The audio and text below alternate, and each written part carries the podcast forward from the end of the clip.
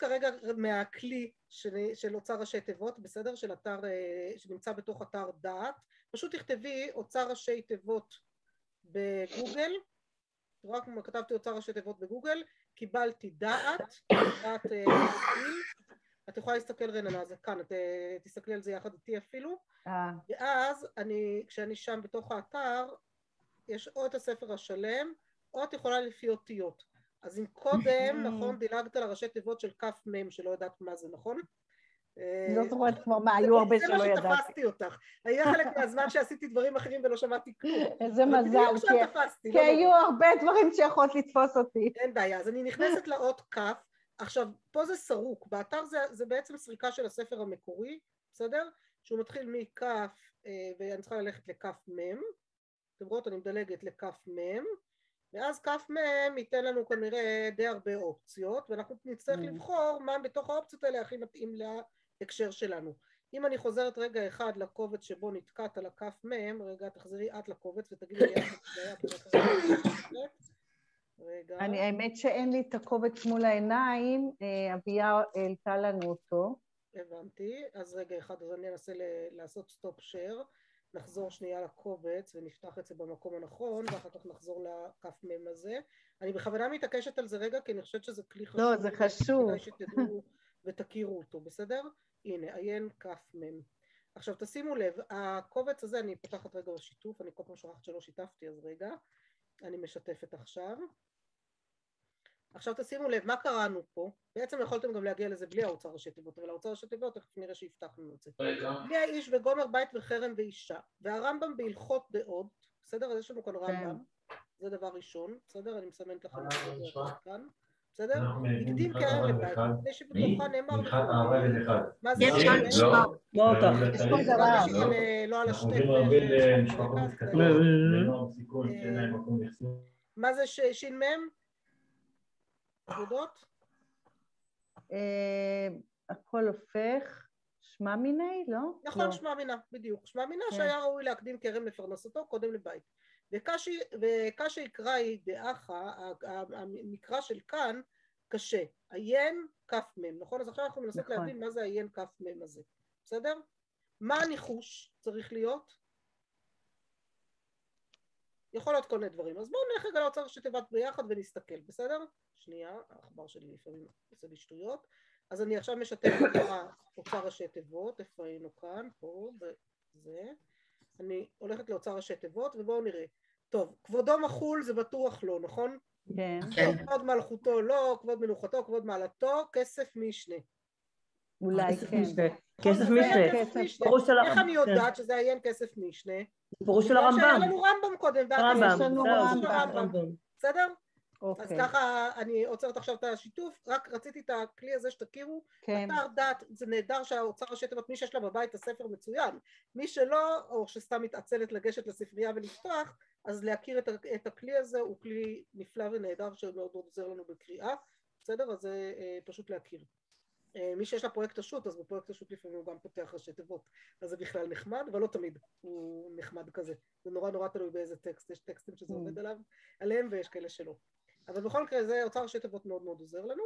וצריך תמיד לקרוא בקפדנות עד שאת מגיעה למה שנשמע הכי הגיוני ומתאים לראשי כן. תיבות, אבל אל תדלגו על זה כי ככל שיותר פעמים תפתחי ככה את יותר תכיר ראשי תיבות, אחרת לא תלמדי אותם אף פעם. כן. בדיוק אותו עיקרון כמו הארמית, שאמרתי לכם והתעקשתי שתתרגמו, ואני לא מתרגמת לכן, אז אותו, אותו עיקרון, בסדר? כן. עכשיו כשהיה כתוב לכם ראש פרק כיצד מברכים, נכון? מה שאני פתחתי לכם את הר"פ לראש פרק, נכון? כן. כן. אמרתם לפתוח, לא לפתוח, נלך לאיבוד, מה זה ראש פרק כיצד מברכים? זה הפרק שלנו, לא? זה הגמרא שלנו, זה בדיוק, פשוט שלח לגמרא שלנו, זה הכל. צריך אבל כן. לדעת לזהות את זה, עוד פעם, לשים לב, הוא שולח כרגע לגמרא שלנו, לכן הבאתי לכם את המקור הזה, כי זה שייך לגמרא שלנו. כן.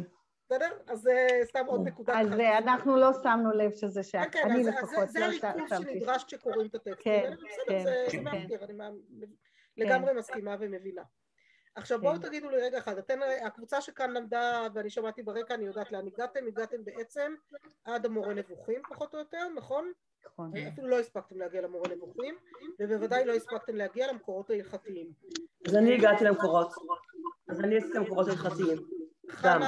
הספיקה לעבור על הכל, בלה גם הבנתי שהספקת לעבור על הכל.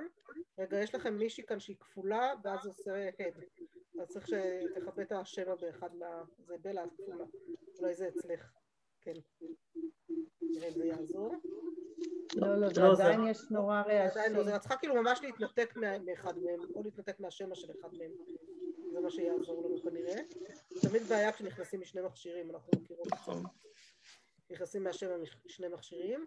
אה, סילביאן והלן, מה, מה היה ההספקים שלכם? תספרו. עשינו אחד עד ארבע או חמש, אז אה, המשכנו בהמשך, על מורה נבוכים דילגנו, אבל כן עשו, רק את השמן, ואז כן, כן עשינו, רק את מה שבמורה נבוכים, לא, לא קראנו את מורה נבוכים, בקיצור, אבל כן קראנו את מקור 15, 16, 17 ו-18. יפה, אז המקורות ההלכתיים כן הספקתם יפה. כן, לא עד הסוף, אבל כמה... עכשיו רגע, מה שעוד רציתי לדעת, הספקתם גם את המקורות שהוספתי בהמשך? כלומר... לא.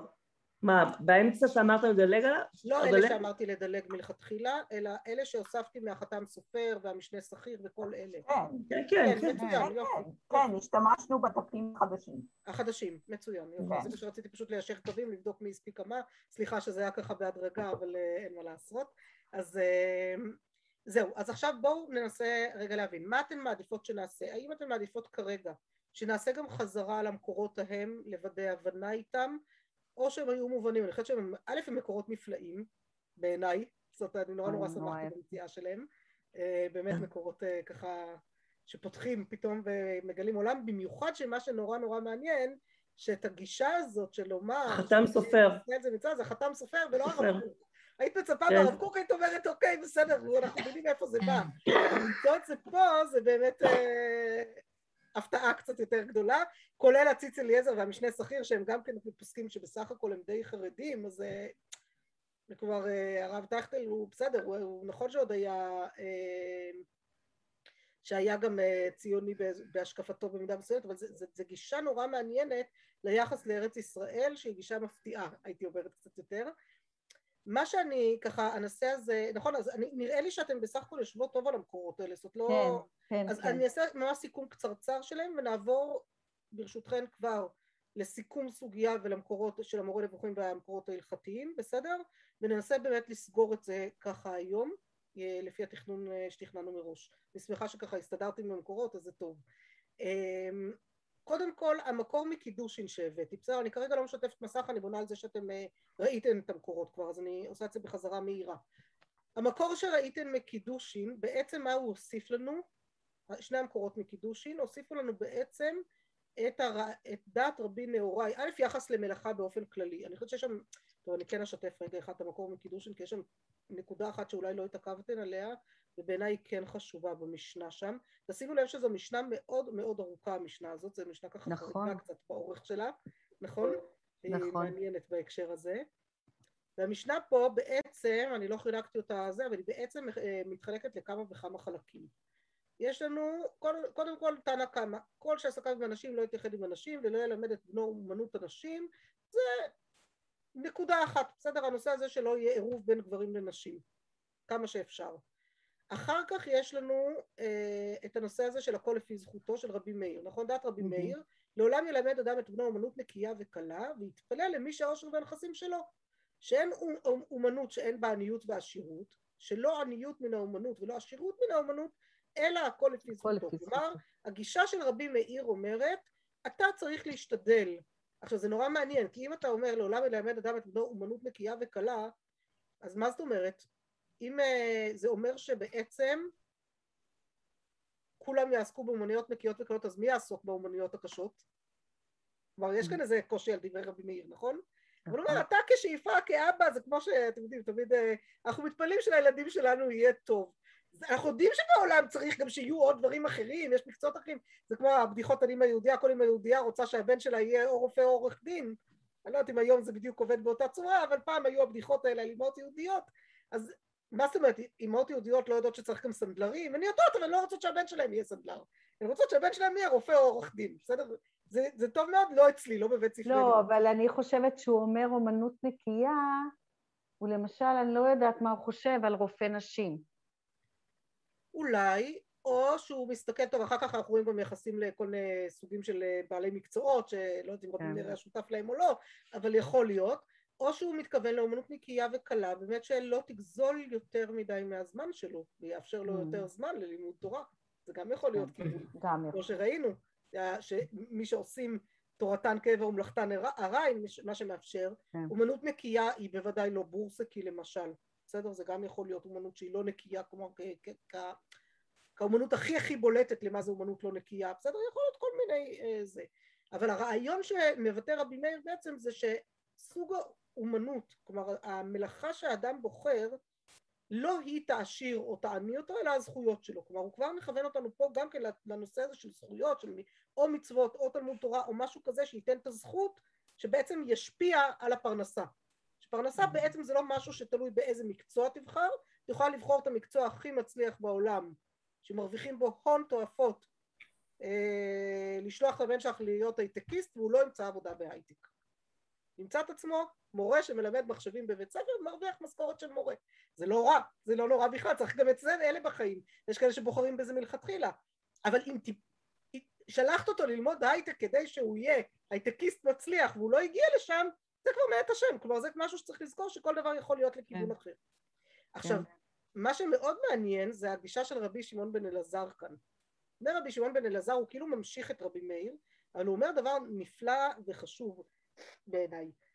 אומר רבי שמעון בן אלעזר ככה, ראית מימיך חיה ועוף שיש להם אומנות, והם מתפרנסים שלא בצער, והלא לא נבראו אלא לשמשני, ואני נבראתי לשמש את קוני, אינו דין שאתפרנס שלא בצער, אלא שהורדתי מעשיי וקיפחתי את פרנסתי. וזו גישה נורא נורא מעניינת בעצם מה שרבי שמעון בן אלעזר עכשיו תשימו לב מי אומר את זה? מי זה רבי שמעון בן אלעזר? הבן של רשב"י הבן של רשב"י. לא, זה רבי אלעזר אה, ברבי שמעון. אה, נכון. אז רבי שמעון בן אלעזר הוא כנראה הנכד של רשב"י, לפי זה, לפי השושלת, ככל הנראה מדובר פה בנכד של רשב"י, כן? ככה זה נראה. כלומר השושלת בעצם אה, הולכת עם זה, ואומר כאן בעצם, מה שהוא אומר כאן רבי, רבי שמעון בן אלעזר, הוא אומר דבר מדהים, הוא אומר, כל בעלי החיים, שהם בעצם נבראו לשמש את האדם, האדם הוא נזר הבריאה, בעלי החיים נבראו לשמש אותו, והם לא זקוקים ליותר מדי תחבולות כדי להשיג את פרנסתן. הם פרנסים באופן טבעי, הם לא צריכים לא להתאמץ מדי, ולא, הם צריכים להתאמץ, אבל בסך הכל הם לא צריכים להיות יותר מדי חכמים בשביל להצליח למצוא פרנסה. הם בסך הכל צריכים לדעת, לעבוד עם האינסטינקטים הטבעיים שלהם. והם מוצאים פרנסה בקלות. ואדם דווקא, שהוא יצור הרבה יותר משוכלל, הוא זה שכל הימים רק רץ אחרי הפרנסה שלו. יש כאן איזה היפוך לא הגיוני. לכאורה האדם היה אמור להתפרנס יותר בקלות מהחיות אלא מה? שהאדם יש לו גם את הנושא של זכויות כלומר זה בדיוק אלמנט הבחירה החופשית והשכל שהוא לטוב ולרע כן? הוא, הוא לוקח אותנו לשני הכיוונים ובאמת אם תזכ... אה, תזכרו במקור שלמדנו פעם מדרשות הר"ן מהמצב של האדם הראשון בגן עדן אז האדם שלפני החטא בגן עדן בעצם היה אמור להיות עם פרנסה מוכנה ומזומנה בכלל לא צריך לטרוח בזה התפקיד של האדם במקור שלו זה לפתח את העולם מבחינה שכלית, בכלל לעסוק ברוחניות, בכלל לא להתעסק עם כל הדברים המעשיים הפשוטים האלה, כן? ולכן רב, רבי שמעון בן אלעזר בעצם אומר, בעצם אם אני אצליח לתקן את מעשיי כך שיהיו מכוונים לגמרי לגמרי לשם שמיים, אז פרנסתי אמורה להיות יותר בקלות מפרנסת החיות. זה המעלה mm. הגבוהה של הצדיקים, וזה קצת מזכיר באיזשהו מקום גם את גישת רשב"י אצלנו, תסכימו איתי, נכון? כי כן. רשב"י אצלנו בברכות בעצם מה הוא אומר? כשישראל עושים רצונו של מקום בדרגה הכי גבוהה של זה ועמדו זרים וראו צונכם אתם לא מתעסקים בדבר הזה פרנסה היא כן. בפשטות ובקלות כי אתם עושים רצונו של מקום כי אתם עושים את הדבר שהוא רצונו של מקום ההתחלתי הראשוני בסדר? אני רגע מדלגת כאן על כל הרשימות של בעלי האומנויות ומגיעה לרבי נהוראי בסדר? כי רבי נהוראי גם היה חשוב לנו פה, בעצם הבאתי את כל זה בשביל רבי נהוראי בעיקר, אבל אני חושבת שהרווחנו פה על הדרך עוד כמה דברים, ורבי נהוראי אומר, מניח אני כל אומנות שבעולם, ואיני מלמד את בני אל התורה, שאדם אוכל מסחרה בעולם הזה, והקרן קיימת לעולם הבא, ושאר כל אומנות אינן כן. כי למה? כשאדם בא לידי חולי או לידי זקנה או לידי איסורים ולא יכול לעשות ממלכתו, הוא מת מרעב, אבל התורה תמיד משמרת את האדם. עכשיו זו גישה, נקרא לה מאוד חרדית, בסדר? לצורך העניין, תסכימו איתי, זו mm. גישה מאוד מאוד קשה באיזשהו מקום, כי מה זאת אומרת, אם כולם יהיו כמו רבי נהוראי, ילמדו את ילדיהם כמו רבי נהוראי רק תורה, אז מלאכה, מה עם דרך ארץ, מלאכה מה תהיה עליה? איך, איך, איך בסוף העולם מתקיים, נכון? אי אפשר שכולם יהיו רק עוסקים בתורה. אז איזה מין שיטה זאת? זו שיטה שקצת מזכירה לנו את רשב"י באיזשהו מקום, וזה לא, וזה בדיוק מה שהם מתפלמסים איתו אחר כך המקורות של אחרי. ומה שנפלא ומדהים בחתם סופר ומה שהוא אומר, הוא בעצם אומר, השיטה של רשב"י, וזה נורא נורא, מעניין, כי החתם סופר לקח אותי למקום אחר מהמקום שאני חשבתי לפרש בו את הסוגיה בהקשרים של אה, יחסי ארץ ישראל חו"ל, אה, אז, ו, וצריך עוד לחשוב על זה, אני ככה ניסיתי לחפש גם מקורות שיתמכו בשיטה שלי ובינתיים עוד לא הצלחתי לאתר את המקור שיגיד את מה שרציתי לומר כאן, אבל אני חושבת שזה זה, זה גישות ששתיהן יכולות להיות קריאות בסוגיה, בסדר? אומר לנו החתם סופר, גישתך רשב"י זה לא גישת כמו שראינו במקור, בשיעורים הקודמים, ראינו בשיעור הקודם שניסינו להעמיד את זה אולי בדעת המהרש"א, בוודאי בוודאי בדעת המהר"ל והרב קוק, שרשב"י זה באמת ליחידים, בסדר? נגיד עכשיו mm. נוסיף לו גם את רבי נהוראי. זה ליחידי סגולה. היחידים שמצליחים באמת להתנתק לגמרי של לעבוד את השם בכל מאודיך, כלומר הממון לא משחק אצלם שום תפקיד, הם באמת ועמדו זרים ורוצו לכם. זה מין דרגה כזאת של יחידים. לעומת רוב, רוב העולם, או כמו שאומר לנו המהר"ל והרב קוק בעקבותיו, הטבע האנושי, הטבע האנושי הוא שאדם כן נמשך לממון. וממילא לא מצליח לעבוד את השם בכל מאודיך, וממילא הוא בדרגת הביניים של התוספות של אה, והספתא דגניך, וזה בסדר גמור, זה הטבע האנושי, זה הנורמלי, זה בנורמה, וזה דת רבי ישמעאל. בסדר, זה מסתדר לנו עם רבי ישמעאל, ורוב העולם כמו רבי ישמעאל שעשו כאן ועלה בידם. והיחידים, אם, הרוב נהיים כמו היחידים של רשב"י, אז לא עלה בידם, זה לא עובד. זה עובד רק ליחידי סגולה מאוד מסוימים. זה השיטות שראינו בשבועות הקודמים. עכשיו, מה שבעצם חידש לנו פה החתם סופר, הוא אומר בכלל בכלל קריאה אחרת. הוא אומר, דעתך רשב"י ודעת רבי נהוראי מתאימה לזמן של גלות. בזמן של גלות יש מספיק מי שעוסקים במלאכה, אנחנו נמצאים בין, ה, בין הגויים, הגויים יעסקו במלאכות ואנחנו נתרכז בגטו שלנו בתורה. הם יעשו בשבילנו את כל האומנויות ואנחנו יכולים להתפנות לתורה לגמרי, אבל זה לא מצב נורמלי והגיוני, זה, לא, זה מצב גלותי, כלומר זה לא מצב טוב. המצב היותר מתוקן ונכון הוא כשעם ישראל על אדמתו, ועם ישראל על אדמתו זה אומר שהוא עובד את האדמה בידיים, שיש לו עניין לעבוד את האדמה, לא לעבוד את האדמה בשביל הפרנסה שלו, לעבוד את האדמה מתוך מצוות יישוב ארץ ישראל. זה, זה, זו הברית שלנו עם הקדוש ברוך הוא עבודת האדמה הזאת. בסדר? עבודת הכפיים הזאת ופיתוח ארץ הקודש ופיתוח מדינה יהודית בעצם, זאת אומרת מה שמדהים בחתם סופר שהוא מרחיב את זה בעצם על המון המון מקצועות נוספים, הוא לא אומר רק מי שחש את רגביה של האדמה כמו שהיינו היום אומרים החלוצים פעם, ממש לא, אפשר גם להיות איש מחשבים ולהיות רופא ולהיות עורך דין ולהיות אה, ראש ממשלה ולהיות כל מה שצריכה המדינה, כמעט כל כמעט כל מלאכה נכנסת פה לתוך הסיפור הזה, וסנדלר, ובנאי, וכל דבר תכניסו כאן בתוך זה, למה?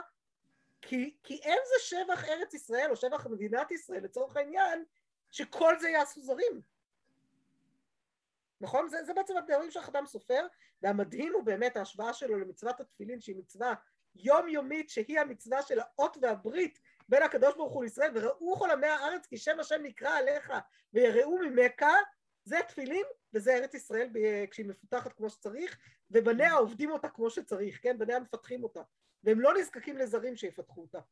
זה מדהים בהקשר הזה, נכון? זה ככה, אספתי ככה את המקורות ביחד, זו באמת תפיסה מאוד מאוד מעניינת, והוא אומר, וזאת תפיסה, זאת רשב"י ורבי נהוראי לא יכולים להיות תפיסה של, של חיים אה, טובים בארץ ישראל, חיי קודש בארץ ישראל, לא חיים גלותיים. הם, הם טובים לחיי גלות. לא מה לא שמאוד מעניין הוא שבעצם רבי שמעון חי בארץ ישראל. נכון, וגם רבי נהוראי. וגם רבי נהוראי, ובעצם הוא רוצה להגיד משהו ששייך לתקופה שלנו, של החזרה אחרי אלפיים שנות גלות. נכון, נכון. בעצם הוא מדבר על משהו ייחודי לארץ ישראל אחרי הגלות הארוכה. נכון, נכון. מה שאולי פעם בארץ ישראל היה יכול להיות כמו רבי שמעון וכמו נאורי. כלומר, בתקופת רבי שמעון בר יוחאי, שהייתה בעצם תקופה של אחרי החורבן, ארץ ישראל אולי כבר לא הייתה, לא היינו תחת שלטון יהודי. הייתה תחת שלטון רומי, והעובדה שהוא לא ישב במערה, הוא ישב במערה. בדיוק, אז השיטה שלו... הוא לא היה זקוק לכלום, הוא מקו חרובים התפרנס. הרשב"י לשבחו ייאמר שהוא לפחות אה, קיים בגופו את מה שהוא דרש מאחרים, כן? כלומר הוא לא דרש מאחרים דברים שלא מקיים בגופו, הוא בעצם ניסה לקחת את כולם להיות כמו רשב"י, אבל מה לעשות שלא כולם רשב"י, אז זה לא עבד, ולכן זה לא, זה לא הצליח, וזה אולי שרף את כל העולם כשהוא יצא מהמערה. ולכן החזירו אותו בחזרה למערה. שהוא הבין שהעולם מתנהל קצת אחרת כרגע, והוא לא יכול להתנהל ככה, אין ספק. אבל אני שנייה שמה את זה בצד, התפיסה הזאת היא תפיסה אה, מדהימה, אבל היא בעצם לוקחת את שיטת רשב"י, של... ועכשיו מה, ש... מה, מה קשה בשיטה? בואו תקשו רגע אחד על השיטה של חתם סופר, בכל זאת. זאת כמה שהוא מדהים וכולנו רוצות לקנות אותו בשתי ידיים וזה מקסים. קודם כל נדגיש בשיטה של החתם סופר, שהחתם סופר בעצם מדבר על כוונה. כלומר, איפה הכוונון שלך? לא כל מי שהולך לעבוד בלא יודעת מה, כל עבודה שתבחרו שהיא עבודת חולים, ועושה את זה רק לשם פרנסתו, הוא במעלה של מקיים את אה, שיטת רבי, הוא בסדר, הוא במעלה הגבוהה. הכי טובה שיכולה להיות. זאת עדיין קיים לנו כאן תורתך קבע ומלאכתך ארעי. ועדיין קיים לנו כאן שהכוונון צריך להיות משום עבודת השם, ולא משום עבודת עצמך, עבודת הפרנסה שלך. וזאת נקודה נורא חשובה בחתם סופר, צריך לשים לב. שלא נתבלבל ונאמר שהחתם סופר קידש את העבודה כשלעצמה. הוא ממש, את העבודה לשם פרנסה. זה לא השיטה שלו. כלומר השיטה שלו ושל ההולכים בעקבותיו כמו שראינו זה לומר שאם אדם מגיע לדרגה שבה כשהוא בוחר מקצוע הוא בוחר את המקצוע הזה כי הוא מבין שככה הוא תורם לעולם את המקסימום יכולות שלו אז זה מצוין. תורם לעולם בחלק מעבודת השם שלו זה עבודת השם שלי עבודת השם שלי היא להיות עכשיו בשדה עבודת השם שלי היא להיות עכשיו במשרד ולהמציא את הפיתוח הבא של אה, זה, את החיסון הבא נגד הקורונה, בסדר? זה עבודת השם שלי, זה שבח ארץ ישראל שממנה יוצאים כל הפיתוחים הכל כך גדולים האלה לעולם, ובסוף אה, באמת אנחנו יודעים שמדינת ישראל היא מעצמה טכנולוגית מטורפת, בסדר? אנחנו מייצאים אה, המון המון המון דברים החוצה, ולא סתם, כי זה באמת המוח היהודי והכוח שלנו, מתוך שבח ארץ ישראל. אבל כל זה, השאלה היא מאיפה הכוונון. אם אותו אה, פרופסור שיושב במשרד שלו עושה את זה בשביל להרוויח עוד כך וכך כסף, אז אוקיי, אדם צריך לפרנס את משפחתו, זה לא כל כך רע לבקש להתפרנס, אבל זה לא עבודת השם. עבודת השם היא, היא, היא לבטוח בהשם בפרנסה, יש כאן איזה חבל דק מאוד עדין, שיכול להיות שני אנשים שיושבים באותו משרד, עובדים באותה עבודה, אחד הוא עובד השם ואחד הוא שלא עבודו. וצריך לשים לב לזה. בסדר, אחד עושה את זה באמת מתוך התפיסה של פיתוח ארץ ישראל ועבודת השם שבארץ ישראל, ואחד לא. וזה כבר שאלה של באמת איפה הראש שלנו נמצא, וזה מדהים, זה מעניין מאוד, בסדר, כתפיסה. אז זה דבר אחד, דיוק אחד ככה חשוב מאוד אה, כאן בחתם סופר. אבל עדיין, מה קשה בחתם סופר? מתוך הסוגיה שלנו. בואו תחזור רגע אחד לסוגיה שלנו. ומה בכל זאת קשה פה? שאיפה לימוד תורה בכל זאת? א', איפה לימוד תורה בכל זאת, יפה. כלומר... גם רשב"י מדבר על ארץ ישראל. רשב"י מדבר שיעבדו זרים את ארצך בארץ ישראל. איפה הפסוק הזה שמביא רשב"י? הפסוק הזה שמביא רשב"י הוא לא פסוק שמדבר על זמן גלות. עם כל הכבוד. כן, זה מה שאמרתי קודם, שרשב"י גם היה בארץ ישראל. כן, אבל אמרת קודם ואמרנו, אוקיי, אבל הוא היה בתקופה של חורבן, אולי זה מסתדר. אבל אומרת לנו חנה ובצדק, הפסוק הזה של ועמדו זרים וראו צלחם, הוא פסוק שנאמר על גאולה. אז איך אפשר להגיד שזה בגלות? זה, זה כאילו, בסדר שהשיטה הזאת יכולה לעבוד בגלות, שהזרים יעבדו אותה, זאת משהו כאן לא מסתדר עד הסוף. אבל החתם סופר הוא לא בא להסביר, הוא רוצה להעביר רעיון.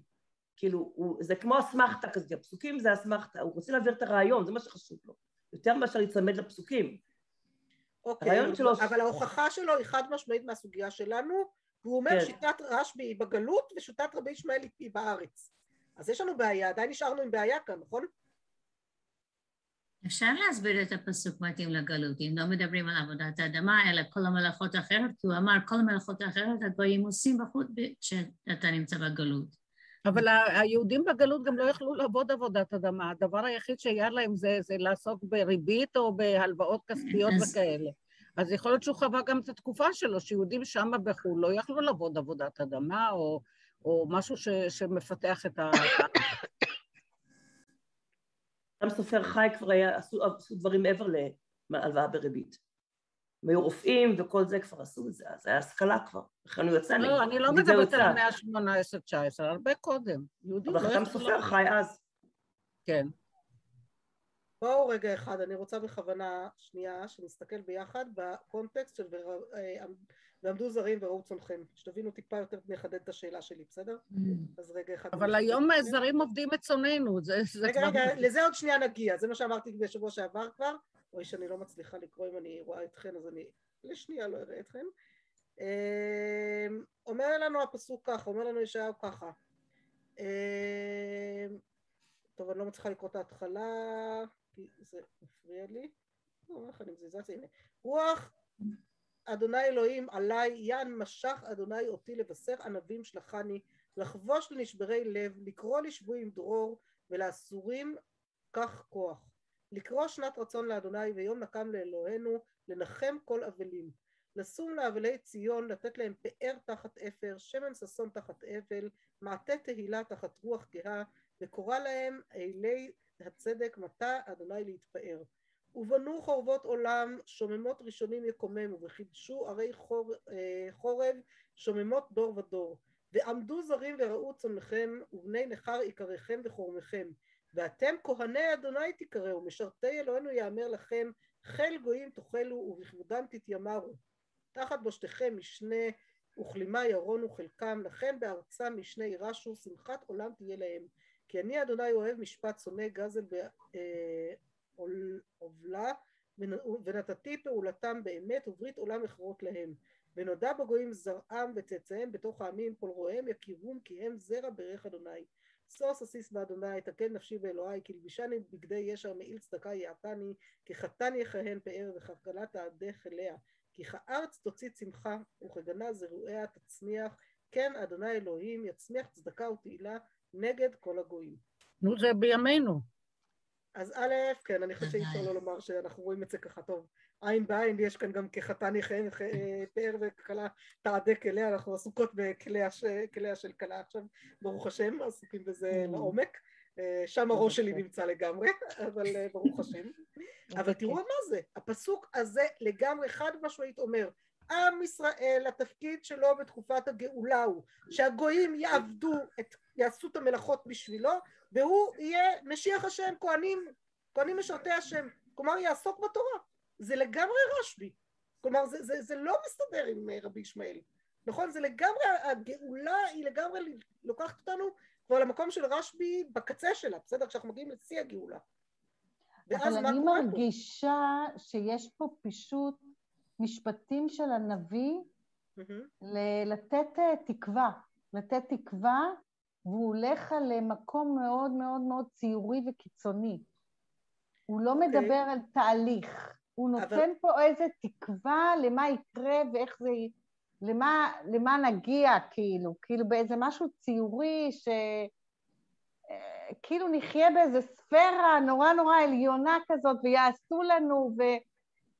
אני, אני מרגישה ש, שזה יותר עניין כאילו מנטלי רגשי מאשר שזה באמת מספר שזה הרעיון בשטח.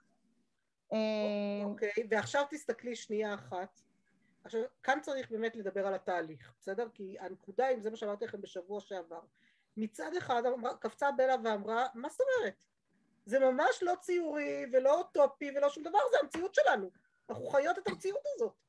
מצד שני, אמרתם לי בשבוע שעבר ובצדק, מה זאת אומרת המציאות שלנו? נכון, יש לנו כאן המון זרים שעושים את כל המערכות הקשות והשחורות שיהודים לא מוכנים לעשות אותם. יופי. אבל מה יהודים עושים? הם לא בדיוק לומדים תורה. כלומר בואו, לא, הם לא משרתי השם, בואו לא נגזים, כן? אנחנו לא שם. נכון? הלוואי, אבל עוד לא, בסדר? ואז השאלה באמת מה היחס בין כל החלקים, בסדר? אז אפשר לומר שהנביא מצד אחד מושך לנו כאן איזשהו רעיון שצריך, רעיון גבוה לשאוף אליו. אבל אם הרעיון הגבוה הוא לשאוף אליו, אז השאלה היא עוד פעם, כשאנחנו שואלים באוטופיה, בסדר, בחזון העתידי, למה צריך לשאוף, אומר לנו רשב"י, ועמדו זרים וראו צונכם. בזמן שישראל עושים רצונו של מקום, זה תפקידם בעולם, הם לא צריכים להתעסק בכרם ובזריעה ובהכל. זה אומר לנו רשב"י, חתם סופר אומר לך, מה פתאום, אתה לא יכול להגיד דבר כזה, ארץ ישראל צריכה עבודה בידיים, כן, צריך שהיא תתפתח לו, זה לא שבח ארץ ישראל שזרים עובדים אותה, אבל בפועל אם אנחנו מסתכלים קצת ממרחק הזמן בין החתם סופר עד אלינו, בעצם מה שאנחנו רואות שבתהליך הכולל קרה, זה שנכון שהחלוצים הראשונים עבדו עבודת כפיים, אין ספק. זה התחיל משם. אבל עם הזמן ועם ההתפתחות וההתפתחות המטורפת של המדינה הזאת ושל הארץ הזאת, זה כבר לא שם. אז נכון, יש כאלה שעדיין מקדשים עבודה עברית, ויש לי כאן שכן בעלי זהב שעובד בכרם בשילה ודורך ענבים בגת, כאילו, אה, הוא הגיש לנו יין שאמר לנו, את היין הזה אני דרכתי. קצת מוזר לחשוב על זה ככה, אנחנו לפעמים מעדיפות לא לחשוב, זה הבקבוק נראה יותר סטרילי מאשר לחשוב על הרגליים שלו על הענבים, נכון? אז בסדר, יש כאלה גם, אבל כמה כאלה יש? ואפשר שכולם יהיו כאלה? ממש לא. אפשר שיהיה לנו את העציץ בבית שקצת תרגיש אדמה, שיש לי את הגינה, את החצר, בסדר. אבל רובנו לא עוסקים בעבודת אדמה, נכון? זה, זה, לא ש... זה גם לא נכון ולא לא שייך מבחינת מה שהארץ צריכה. המדינה הזאת מצליחה פי אלף יותר בייצור טכנולוגיות חקלאיות מאשר בייצור חקלאות. נכון? זה, זה, זה הכוח שלנו היום. לפתח מקומות נוספים בעולם באמצעות הטכנולוגיות המפותחות שפיתחנו, שבעצם משחררות אותנו מהעבודה הזאת. אבל אני רוצה לומר משהו. מי אומר שדווקא הוא מדבר על לימוד תורה, או ללכת, מה זה בעצם לעשות עבודה, את, את רצונו של השם? רצונו של השם זה נגיד, נגיד ללמוד תורה, אבל גם עוד דברים מסוימים. יכול להיות אנשים שהם, שהם לא לומדי תורה והם כן עושים את רצונו של השם. מי מחליט מה זה רצונו המוחלט של השם? יפה, אז בלה, אני חושבת שאני אני, אני, אני בשמחה הולכת איתך עכשיו, בסדר? וכאן אולי באמת נאגוד ונסגור את כל הסיפור ביחד, בסדר? אני חושבת שמה שיוצא לנו מהסוגיה הזאת באיזשהו מקום, אם מסתכלים על כולה באופן הוליסטי ומנסים לחבר את כל הדברים, במקום כל הזמן לפרק אותם למחלוקות, בעצם להגיד בואו ניקח גם וגם וגם וגם וגם וגם, בסדר? במקום לפרק את זה ולהגיד זה מתווכח עם זה וזה, וזה לא מסתדר עם זה, בואו נגיד שיש פה פשוט משהו הוליסטי שמאפשר מצבים שונים לפי תנאי חיים של אנשים, לפי נטיות אופי, לפי יכולות, אבל אנחנו מציבים איזשהו רף. ופה אולי באמת כדאי שנעבור ל... טוב, פה לא נספיק לקרוא ביחד יותר מדי, אבל נעבור, ואתם יכולות לקרוא לבד אחר כך את ספרות ההלכה, זה לא מסובך, כן? מקסימום תשלימו. אבל בעצם מה שקורה לנו בספרות ההלכה זה בדיוק גם המשחקים של המשקלים האלה, בסדר? בספרות ההלכה, עכשיו צריך לזכור, ספרות ההלכה שהבאתי לכם, הבאתי לכם שולחן ערוך, נכון? וטור, בית יוסף, שולחן ערוך, רמב"ם, כל זה דיבר על מצוות תלמוד תורה. ובתוך מצוות תלמוד תורה על היחס למלאכה, בסדר? על הדרך, על היחס למלאכה. אבל גם מי שלא, הרי גם למדנו שמי שמתפלל ערבית, אה, שמע בערבית בשחרית וערבית, בעצם עושה את עבודת השם, זה נקרא לימוד תורה. יפה, ויותר מזה שיטת מי זה? אבל לא זוכרת. רשב"י במקום אחר. רשב"י במקום אחר. כלומר, רשב"י גם כאילו מתווכח עם עצמו, והוא לא מתווכח עם עצמו. אז אם נאסוף את הכל ביחד, אפשר לומר שיש לנו ככה. בבסיס בפשטות, העולם הזה מתנהל, האדם מורכב מגוף ונשמה. אנחנו מורכבים, בסדר?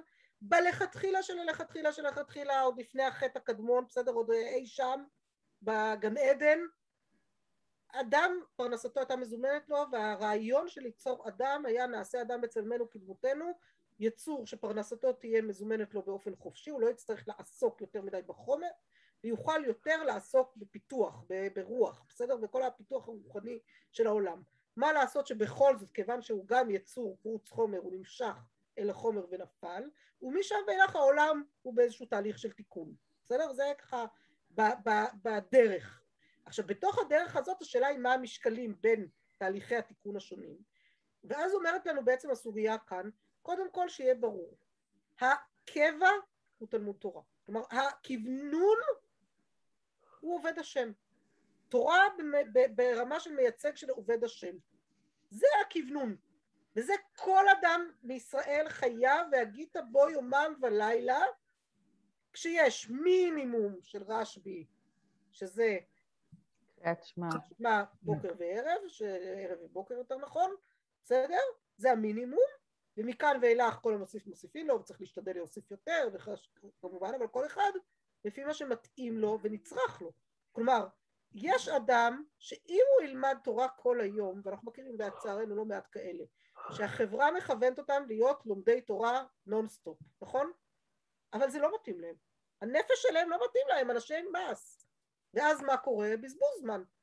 זה רצונו של מקום, אני, נראה לי שגם רשב"י יודע שזה לא נקרא לעשות רצונו של מקום.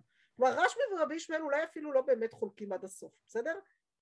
כי רבי ישמעאל מצד אחד דורש יפה תלמוד תורה עם דרך ארץ, בסדר? את שניהם. הוא דורש את שני, את התלמוד תורה ואת ה... זה צריך, צריך ואספת דגניך, אבל צריך גם וגם. אנחנו לא חייבים להגיד שרבי ישמעאל נגד תורה, הוא להפך, הוא לא. סתם בעד תורה עם דרך ארץ, בסדר? ביחד עם ה... איזה, מה המינונים ביניהם? כל אדם לפי נטיית ליבו. אבל שגם כשאתה עוסק במלאכה, כי נטיית ליבך היא שאתה הכי טוב לך לדרוך ענבים בגת לצורך העניין, תהיה מכוון לשם שמיים ולא רק לשם פרנסתך. כלומר, תהיה, אפשר בעצם לפי זה להגיע לבכל מאודיך, גם כשאתה עובד עבודת חולין, וזה מדהים. זאת אפילו לדעת רשב"י אפשר לומר שאפשר להגיע לבכל מאודיך כשאתה עובד עבודת חולין אבל אתה עושה רצונו של מקום, אתה עובד בעבודה הזאת כחלק מהיותך עושה רצונו של מקום. ובעצם נחפש לאן אנחנו צריכים לשאוף לגאולה עתידה, אז א' המצב של ועמדו זרים וראו צונכם הוא לא רע, הוא מצב שבהחלט יכול להיות. מתי זה יכול להיות? מתי זה באמת יהיה בצורה השלמה והמלאה שלו? שאנחנו נהיה משרתי השם. בסדר? כשאנחנו נהיה בכוונון הזה. טוב, רגע, ש... משרתי השם זה גם אדם שעושה חסדים, זה גם לגמרי. שאדם מיישם את הדברים באופן מעשי ולאו דווקא יושב על הספר. אז לגמרי. אני חושבת שכל הדברים האלה נקראים לעשות את רצונו של השם. נכון. ולאו נכון. דווקא לשבת בישיבה ולשים ראש על הגמרא ולפ... זה בדיוק מה שאמרתי הרגע, אמרתי, אפשר להיות עושה רצונו של מקום בזה שאתה פרופסור לביולוגיה, בסדר? אבל אתה פרופסור לביולוגיה שא', כן הקדיש שנים לתורה, כלומר יודע מה זה רצון השם, בשביל זה צריך להקדיש שנים לתורה. זה לא עובד סתם ככה, אתה לא, אתה לא צומח להיות עובד השם אם אתה לא מקדיש זמן לתורה ולכוונון שהיא דורשת, בסדר? אז זה לפעמים לקבוע שנים בלימוד תורה, זה לפעמים אה, לקבוע עיתים לתורה תוך כדי, לא תמיד קריאת שמע של שחרית וערבית תספיק לך, יש כאלה שיספיק להם, אבל זה כנראה מינימום מאוד מינימלי, והרוב יצטרכו יותר מזה, הרוב יצטרכו... עכשיו, גם כשאתה עושה תורתך קבע ומלאכתך ארעי, זה לא אומר ששעה ביום אתה עוסק במלאכה וכל שעות, שאר שעות היום אתה לומד תורה בהכרח. יכול להיות שאתה תעבוד 12 שעות בעבודת חולין ותלמד שעה דף יומי. וזה, לא, וזה יחשב תורתך קבע ומלאכתך ארעי. איך זה יכול להיות? כי בכל 12 השעות שעבדת בהן בעבודת החולין, במעבדה לביולוגיה, לצורך העניין, היית מכוון לשם שמיים. היית מכוון לתורה, היית, עשית את זה כי אתה מרגיש שליח השם, כי אתה מרגיש משרת השם בשלב הזה. ואם אתה נמצא בדרגה הזאת, לדעתי, יש תלמידי חכמים שיושבים ועוסקים בתורה כל היום, שמכוונים פחות להיות משרתי השם מאנשים כאלה. אבל זו נכון. דרגת, דרגת כיוונון מאוד מאוד גבוהה. וזה דורש את העבודה הפנימית, את עבודת הנפש הפנימית, זה משהו שהתפילה והקריאת שמע אמורים לכוון אותנו אליו, כלומר אם באמת נצליח לקרוא קריאת שמע בכוונה ולזכור מה זה בכל מאודיך ולזכור מה זה ואספת דגניך ולזכור מה זה אומר לי ואיך אני אמור לכוון את החיים שלי אם אני פעמיים ביום, אפילו פעמיים ביום, וכאן תבינו איך יכול להיות שרשב"י אומר את אותו דבר. כי מה אומר לנו רשב"י? פעמיים ביום כשאתה קורא קריאת שמע, תהיה מכוון לשמוע מה הוא אומר לך דרך קריאת שמע הזאת, ומה כתוב לך פה, ותזכור מה אמרתי לך שם בברכות על לעשות רצונו של מקום, במצב כזה אתה יכול להסתפק אפילו בזה. כי זה כבר יכניס אותך לסדר שלך, זה כבר יכוון אותך למקום הנכון, לעשות רצונו של מקום הנכון. יחד עם זאת, ודאי שצריך גם לשאוף ליותר ויותר רוח. כלומר, אי אפשר רק להסתפק ברמה הזאת, צריך לזכור שיש לנו גם את השאיפה לרוח, ולכן אני אומרת שאני כן חושבת שאנחנו עדיין באיזשהו מקום בתהליך, כי כל עוד לא כל מי שעוסקים במלאכ, במלאכת חולין וזרים רואים את הצאן שלהם וקורמים את הכרמים שלהם וכולי, אבל הם, והם עוסקים במלאכות אחרות מסוג אחר, אבל לא בלימוד תורה, והם עושים את זה לא מתוך הכוונון של עבודת השם, אז עוד לא הגענו לדרגה שלשם רשב"י מכוון. בסדר? אבל אני חושבת שבסוף בסוף בסוף אפשר לומר שאפשר גם שאולי רבים יעשו כן ויעלה בידם, אבל בשביל זה צריך להגיע לאיזשהו שלב של גאולה יותר גבוה. אבל הדרך לזה, וכאן אני מכניסה גם את החתם סופר עוד פעם, הדרך לזה עוברת בדיוק דרך מה שאמר לנו החתם סופר. שתהיה מכוון לרצונו של מקום. כלומר שתדע שאתה עובד לא לשם הפרנסה, אלא לשם קיום מצוות יישוב ארץ ישראל. שזה לעשות את זה של מקום, כמו שאתה מניח תפילין. כמו שלא יעלה על דעת שלא תניח תפילין, כי אתה עוסק בתורה, אתה לא פטור משום מצווה, אז יש לך מצוות יישוב ארץ ישראל, מצוות יישוב ארץ ישראל כוללת את כל הפיתוח של הארץ הזאת, וממילא אתה צריך לעשות את זה, אבל תעשה את זה מתוך הכוונון הזה, ואז בעצם אתה תגיע גם למדרגה אה, הגבוהה יותר, ולשם עוד יש לנו לכוון, ועל זה צריך לעבוד, כלומר הלוואי הלוואי הלוואי שנזכה באמת לגדל את ילדינו, נכדינו, כל אחת בשלב שבו היא אה, נמצאת, ובעיקר לגדל את עצמנו, כי אני חושבת שטוב, אני, טוב זה, זה כבר אה, שיעור בחינוך, אבל אני מאמינה שחינוך מתחיל ממי שאני, לא משום דבר אחר, לא יעבוד לי שום דבר אחר, הם איזה מרגישים כל זיוף הכי קטן בעולם, ומה שאני לא אעשה בעצמי זה לא יעבוד, אז בסדר, אז לכן אני אומרת, הלוואי שאני אחנך את עצמי מספיק להיות כל היום וכל הזמן מכוונת לשם שמיים בכל מה שאני עושה. גם כשאני מכינה שיעור בתורה וגם כשאני תופרת לי שמלה. זה לא משנה. גם בזה וגם בזה לדעת שאני עושה את זה לשם שמיים. ואם זה הכיוון שלי, הכיוונון שלי, בעזרת השם גם לצאצאים זה יעבור וזה, ולא תאמרו שהתורה מפי זרעו, מפי זרע זרעו. ככה זה יעבור. אבל זה דבר שכל אחת במקומה בעבודה שלה, בעשייה שלה יכולה לפתח ולעשות, ובשם באמת להגיע להשלים את הנושא הזה.